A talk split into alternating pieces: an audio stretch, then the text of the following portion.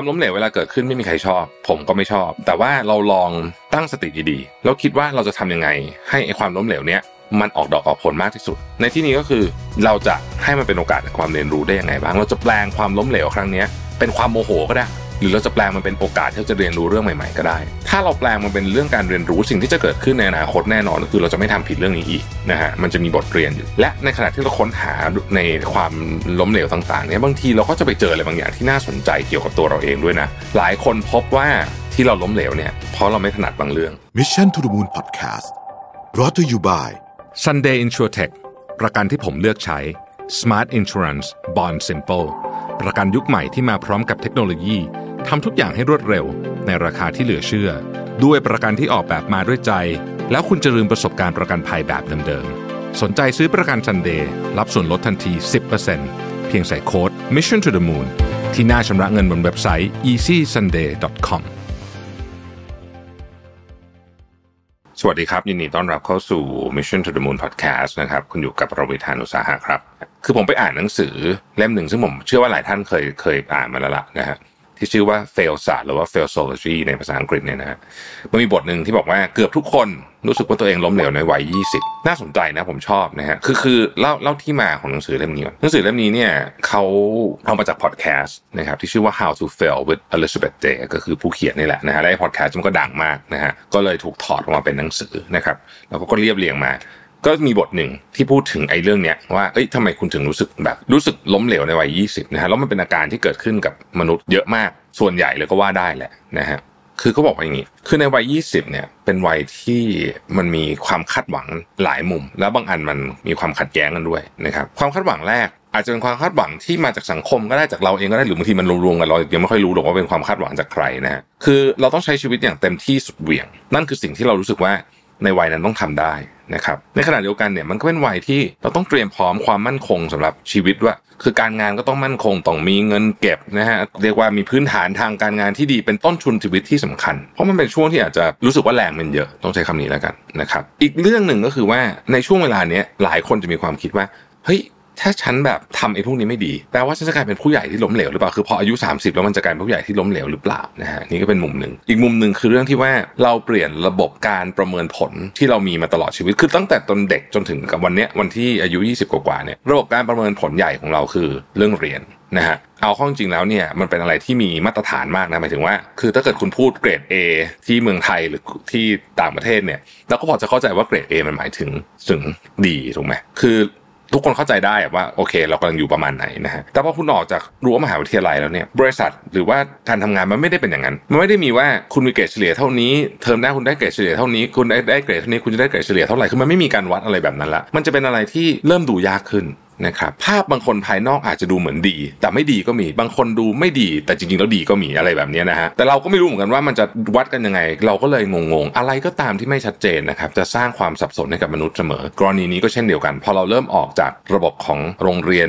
รั้วมหาวิทยาลัยเลยเนี่ยเราก็ไม่มีการมาประเมินผลแบบตัดเกรดแล้วเนี่ยเราก็จะเริ่มชักสับสนไปว่าของฉันทำได้ดีหรือเปล่าอ่าบางบริษัทอาจจะมีการให้คะแนนบ้างแต่มันก็ไม่เหมือนเกรดที่มหาวิทยาลัยแน่ๆอยู่แล้วนะฮะทีนี้เนี่ยพอกรอบก็ไม่ชัดใช่ไหมว่าต้องไปไหนอะไรดีนะฮะบางทีก็ไม่มีใครบอก ไม่มีใครไกด์ด้วยนะฮะในขณะเดียวกันเราก็มีความคาดหวังที่เป็นรูปธรรมจากสังคม ว่าเฮ้ยต้องใช้ชีวิตเต็มที่นะ ต้องสร้างความมั่นคงกับตัวเองนะนะครับก็ไม่แปลกหรอกที่หลายคนจะรู้สึกว่าเฮ้ยไม่ไหวอะทำได้ไม่ดีนะครับซึ่งนอกจากหนังสือเล่มนี้ที่ที่เขียนแล้วเนี่ยผมก็ไปเจอบทความอีกอันหนึ่งพอดีเลยใน Medium นะฮะคุณเบสซี่แรมเซอร์เขียนไว้บอกว่าเขาบอกว่าอีกประเด็นหนึ่งซึ่งซึ่งเสริมจากเมื่อกี้ก็คือว่า แม้ว่าเราจะมีมาตรฐานไม่ชัดเจนในการวัดว่าอะไรสำเร็จไม่สำเร็จแต่ว่าโซเชียลมีเดียทำให้เราเห็นภาพที่เราเนี่ยรู้สึกได้ทันทีเลยว่าเฮ้ยฉันกำลังทำอะไรที่สู้คนอื่นไม่ได้นะครับเพราะว่าเราไปเทียบกับคนที่แบบดีมากๆในเรื่องนั้น เช่น เพื่อนบางคนอะอาจจะร่ำรวยมาก เพราะว่าทำธุรกิจแล้วก็ว่ากันไป บางคนก็อาจจะสวยนะฮะหรือว่าหล่อมากอะไรแบบนี้ก็ก็ก็เป็นเรื่องพวกนี้ได้เหมือนกันนะคือเขาบอกว่าทั้งหมดทั้งมวลนี้มารวมกันแล้วเนี่ยทำให้เราต้องมามองความคิดหรือว่าปรับมุมมองในวัย 20 เนี่ยให้แม่นๆหน่อยในเชิงของความล้มเหลวหรือความสำเร็จไม่งั้นเนี่ยเราจะเครียดมากเกินไปนะครับเขาก็สรุปมาเป็น 7 ข้อ ข้อที่ 1เขาบอกว่าอย่าให้งานเป็นจุดวัดความสำเร็จเดียวของชีวิต จริงอยู่คนเรามักจะเอาเรื่องของงาน หรือถ้าจะให้พูดกว้างกว่านั้นคือเรื่องของความสำเร็จทางด้านเงินทองนะฮะมาเป็นตัววัด เพราะมันมันแสดงออกได้เยอะแล้วกันนะฮะทีเนี้ย เวลาเรามักจะคิดถึงเรื่องงานของเราคนอื่นเนี่ย เรามักจะคิดเป็นว่ามันเป็นเส้นตรงแต่จริงๆแล้วงานมันขึ้นขึ้นลงๆนะฮะไม่ว่าจะเป็นงานอะไรก็ตามคือบางทีมันจะมีจังหวะดีจังหวะไม่ดี ตอนที่เรามักจะคิดถึงเรื่องเนี้ยเรามักจะคิดตอนที่เราอยู่ในจังหวะที่ไม่ค่อยดีสังเกตดูได้นะฮะแน่นอนพอเราวัดอย่างนี้ปุ๊บมันก็เริ่มไม่ค่อยเฮลตี้ละครับดังนั้นเนี่ยให้เรามองหาไม้บรรทัดอื่นๆมาวัดดูบ้างนะครับจริงๆความสัมพันธ์กับครอบครัวเรื่องสุขภาพพวกนี้ถือเป็นความสำเร็จทั้งสิ้นเลยนะฮะหรือแม้แต่กระทั่งสมมติคุณเริ่มงานอดิเรกใหม่นะครับคุณเล่นดนตรีก็ได้ นะครับแล้วคุณเล่นมาได้ถึงระดับหนึ่ง เช่น เล่นกีตาร์แบบพอจะไปเล่นตอนไปทะเลกับเพื่อนได้เป็นเพลงแล้วสก่อนเล่นกีตาร์ไม่เป็นเลยเนี่ยเฮ้ยไอแบบนี้ก็ถือว่าใช้ได้เหมือนกันนะนะครับเพราะฉะนั้นถ้าเราลองผ่อนคลายดูบ้าง แล้วก็ลองออกนอกกรอบความสำเร็จเดิมๆที่เราคิดว่ามันจะต้องมีแต่เรื่องงานกับเงินเนี่ยนะคุณจะพบว่าจริง ๆ แล้วเนี่ยความสำเร็จในวัย 20 กว่าๆมีหลากหลายแง่มุมมากจริง ๆ เรื่องที่สองครับลองเปลี่ยนความล้มเหลวเป็นโอกาสดูนะฮะ ความล้มเหลวเวลาเกิดขึ้นไม่มีใครชอบ ผมก็ไม่ชอบ แต่ว่าเราลองตั้งสติดีๆแล้วคิดว่าเราจะทำยังไง ให้ไอ้ความล้มเหลวเนี้ยมันออกดอกออกผลมากที่สุด ในที่นี้ก็คือเราจะให้มันเป็นโอกาสในความเรียนรู้ได้ยังไงบ้าง เราจะแปลงความล้มเหลวครั้งนี้เป็นความโมโหก็ได้ หรือเราจะแปลงมันเป็นโอกาสที่จะเรียนรู้เรื่องใหม่ๆ ก็ได้นะครับ ถ้าเราแปลงมันเป็นเรื่องการเรียนรู้สิ่งที่จะเกิดขึ้นในอนาคตแน่นอนคือเราจะไม่ทำผิดเรื่องนี้อีกนะฮะมันจะมีบทเรียนอยู่ และในขณะที่เราค้นหาในความล้มเหลวต่างๆเนี่ยบางทีเราก็จะไปเจออะไรบางอย่างที่น่าสนใจเกี่ยวกับตัวเราเองด้วยนะหลายคนพบว่า อ๋อ ที่เราล้มเหลวเนี่ยเพราะเราไม่ถนัดบางเรื่อง ถ้าเราอยากทำในสายนี้ต่อ เราจะต้องไปเพิ่มความถนัดตรงนี้ หรือจริง ๆ แล้วเนี่ยเราไม่ควรจะทำแบบนี้อีกแล้วหมายถึงว่าไอ้สายที่เราทำมาหรือว่างานที่เราทำมาลักษณะแบบนี้มันไม่เหมาะกับเราจริง ๆ เพราะว่ามันมีบางอย่างที่มันไม่ใช่ตัวเราอยู่ มันเป็นสาเหตุที่ทำให้เราล้มเหลวก็ได้นะฮะหลายครั้งหลายคนก็เจอแบบนั้น ข้อต่อมาข้อที่ 3 คือว่าลองมาคิดจริงๆนะว่าความสำเร็จในชีวิตคุณคืออะไรแล้วโฟกัสกับเรื่องนั้นให้มาก คือเราจะเอาความสำเร็จในเวอร์ชันของพ่อแม่ ซึ่งเป็นเวอร์ชันเมื่อ 30 40 ปีที่แล้ว มากับตอนนี้มันก็คงจะไม่ได้แล้วเพราะมันแตกต่างกันจริงๆโลกมันเป็นคนละเรื่องแล้วนะครับเพราะฉะนั้นเรามาโฟกัสจริง ๆ ว่าเราอะอยากได้อะไรนะครับไม่ต้องคิดอะไรนานเอาวันเนี้ยโฟกัสจริงๆว่าอยากได้อะไรนะครับแล้วก็จดจ่อกับเรื่องเนี้ยให้มากๆ บางทีเนี่ยเราจะพบว่าถ้าเรานั่งคิดจริงๆตกผลึกจริงเนี่ยนะ คำว่าความสำเร็จในในเวอร์ชันของเราเนี่ยมันแตกต่างจากสิ่งที่เราเคยคิดก่อนหน้านั้นเยอะมาก แล้วมันก็จะเปลี่ยนไปเรื่อยๆด้วยนะพอคุณอายุเยอะขึ้นมันก็จะเปลี่ยนไปอีกนะฮะแต่ว่าเราก็เอาเฉพาะตอนที่เราอยู่ตอนนี้นี่แหละ เรื่องที่สี่คือลองหาเป้าหมายเล็กๆ ของชีวิตดู การมีเป้าหมายเล็กๆเนี่ยมีประโยชน์เพราะว่าเราต้องพยายามรักษา self esteem ของตัวเองไว้ให้ได้ เรื่องจริง ๆ ก็คือว่าถ้าเกิดว่าทุกอย่างเนี่ยคุณแบบทำอะไรแล้วมันไม่สำเร็จเลยสักอย่างเนี่ยนะสมมตินะสิ่งนี้มันจะเกิดขึ้นบางทีบางที self esteem เรามันลดซึ่งไม่ดีนะฮะเพราะฉะนั้นเนี่ย เราควรจะต้องมีทำไงถึงจะสำเร็จบ้าง เพราะฉะนั้นก็ทำเป้าหมายให้มันอย่าไปใหญ่มาก เอาให้มันเล็ก ๆ พอจับต้องได้ที่ผมพูดเมื่อกี้ เช่น คุณอาจจะบอกว่าโอเค คุณจะเรียนภาษาแล้วก็สอบให้ผ่านเกณฑ์เนี้ยได้นะครับ หรือว่าเรียนจบเรื่องเนี้ยแล้วก็พยายามทำความเข้าใจให้ได้ หรือเล่นดนตรีก็ได้อะไรแบบเนี้ยนะครับ ได้หมด ข้อที่ 5 นะครับ ลองบันทึกประสบการณ์ของตัวเองดู บันทึกในที่นี้เนี่ยคือบันทึกจริงจัง สมมติว่าคุณไปเรียนอะไรมาสักอย่างเนี่ย คุณก็บันทึกจริงๆเลยว่าคุณได้อะไรจากเรื่องนี้ แล้วก็ ได้ประสบการณ์อะไรบ้างรู้จักเพื่อนใหม่อะไรบ้างนะครับ ลองทำอาหารใหม่ๆ เดินทางคืออะไรก็แล้วแต่เนี่ยนะครับ บันทึกไว้เนี่ยมันเป็นหลักฐานฮะที่จะคอยเตือนว่าคุณเนี่ยได้มาจากจุดเริ่มต้นเนี่ยไกลแค่ไหนแล้วนะครับและคนหลายคนเนี่ยไม่ค่อยให้ความสำคัญกับเรื่องนี้ ซึ่งมันน่าเสียดายเพราะจริงๆแล้วเนี่ยถ้าเราได้ลองบันทึกดูจริงๆนะเราจะพบว่าโอ้โหเราเดินมาไกลมากเลยนะจากที่เราเคยคาดหวังไว้ในตอนแรกนะครับ ข้อต่อมาก็คือว่า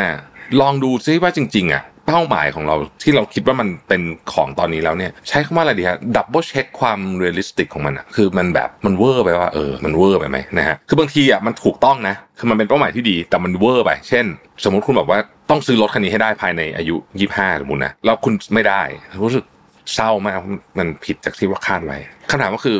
มันจะเป็นจะต้องมีจริงเปล่าเนี่ยคนเรามักตั้งเป้าหมายที่แบบโหดมากนะฮะหลายคนนะแล้วมันกดดันตัวเองเกินไป แล้วปรากฏว่า เวลาพลาดเนี่ยมันไม่ได้พลาดแล้วมันลดลงมาแค่สิบยี่สิบเปอร์เซ็นต์นะบางทีมันพลาดแล้วมันกลับมาแบบเหลือศูนย์เลยเช่นนะครับยกตัวอย่างเช่นเพราะคุณมีเป้าหมายที่ต้องมีเงินเท่านี้ คุณก็เลยลงทุนแบบเสี่ยงเกินไป เสี่ยงเกินความจำเป็นไปทั้งทั้งที่เราตอบตัวเองไม่ได้ด้วยซ้ำว่าทำไมต้องมีเงินเท่านี้นึกออกไหมก็เลยกลายเป็นแบบเฮ้ยจากที่ควรจะต้องได้สิบนะฮะแทนที่มันจะลดมาเหลือ8ทำไมแต่ด้วยเราใส่ไปเสี่ยงเยอะก็เลยกลายเป็นติดลบ5แทนอะไรเงี้ยนะฮะมันก็น่าเสียดายนะครับน่าเสียดาย แล้วก็สุดท้ายฮะคือ ต้องเริ่มตัดของบางอย่างออกนะครับอะไรก็ตามที่เริ่ม toxic ในชีวิตคุณไม่ว่าจะเป็นเพื่อนหรืออะไรก็แล้วแต่เนี่ยนะครับต้องออกบ้าง เพราะว่าในวัยนี้ความสำคัญไม่ใช่เพิ่มอย่างเดียวนะ คุณต้องลดหลายอย่างด้วยนะครับเพราะฉะนั้นลองพิจารณาดูว่าในชีวิตเรามีอะไร toxic บ้างเราต้องตัดออกบ้างนะครับไม่ปฏิเสธว่าวัยนี้เป็นวัยที่ยากนะผมคิดว่าช่วงนั้นก็เป็นหนึ่งในช่วงเวลาที่ยากที่สุดเลยแหละ แต่ก็เป็นช่วงเวลาที่สนุกนะครับ สิ่งหนึ่งที่ผมเห็นในยุคนี้ผมไม่แน่ใจว่าผมแปลความหมายถูกหรือเปล่านะเพราะว่าผมก็ผ่านวัย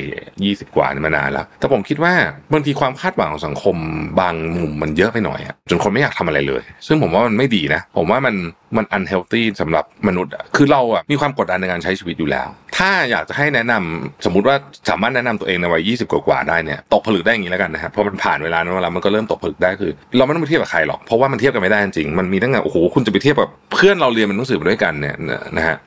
เหมือนจะคล้ายๆกันแต่มันเทียบกันไม่ได้ ความ support ของที่บ้าน การเลี้ยงดูการโอ้โหมันมีปัจจัยหลากหลายมากๆ จนคุณไม่สามารถเทียบกันได้จริงๆมันไม่มีความแฟร์เลยในชีวิตหรอกพูดกันจริง ๆแล้วนะครับแต่ว่าสิ่งหนึ่งที่เราพอจะเทียบได้ก็คือตัวเราวันนี้กับเมื่อวานนี้ถูกไหมผมคิดนี้นะคือขอให้เราอะดีกว่าเราเมื่อวานก็ดี หรือถ้าไม่ดีกว่าทำไงก็ได้อย่าแย่ลง คือไม่ต้องดีกว่าก็ได้เอาเท่าเดิมนะฮะคุณจะเท่าเดิมสักเดือน 2 เดือนก็ยังไม่เป็นไรเลยนะเออแต่ว่ารักษาระดับไว้อย่าให้มันลงไปเวลาที่มันน่ากลัวคือเวลาที่มันลงฮะอันเนี้ยน่ากลัวทำไงก็ได้ให้มัน maintain อย่างน้อยนะฮะแล้วก็ถ้าเป็นไปได้ก็อยากให้เวอร์ชันเราพรุ่งนี้ดีกว่าวันนี้ ผมว่าแค่เนี้ยก็ถือว่าเป็นทิศทางการใช้ชีวิตที่ดีแล้วนะครับ เชื่อว่าอีก 20 ปีต่อจากนี้ความกดดันก็จะเป็นอีกรูปแบบหนึ่งอาจจะไม่ได้เพิ่มขึ้นในในในลักษณะแบบเดิม มันก็จะเป็นอีกรูปแบบหนึ่งความคาดหวังก็จะเป็นอีกแบบหนึ่งซึ่งคนแต่ละ generation ก็จะรับเรื่องเนี้ยไม่เหมือนกัน ดังนั้นเนี่ยเราก็ต้องค่อยๆนะคือเราต้องค่อยๆว่าเอ้ยต้องดูจริงๆว่าสิ่งที่เราคาดหวังสิ่งที่เราเห็นเนี่ยมันจะเป็นจะต้องเป็นแบบนั้นจริงหรือเปล่านะขอบคุณที่ติดตาม Mission to the Moon นะครับแล้วพบกันใหม่พรุ่งนี้สวัสดีครับ Mission to the Moon Podcast Presented by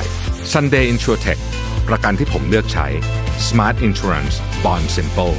ประกันยุคใหม่ที่มาพร้อมกับเทคโนโลยีทำทุกอย่างให้รวดเร็ว ในราคาที่เหลือเชื่อ ด้วยประกันที่ออกแบบมาด้วยใจ แล้วคุณจะลืมประสบการณ์ประกันภัยแบบเดิมๆ สนใจซื้อประกันซันเดย์รับส่วนลดทันที 10%เพียงใส่โค้ด Mission to the Moon ที่หน้าชำระเงินบนเว็บไซต์ easysunday.com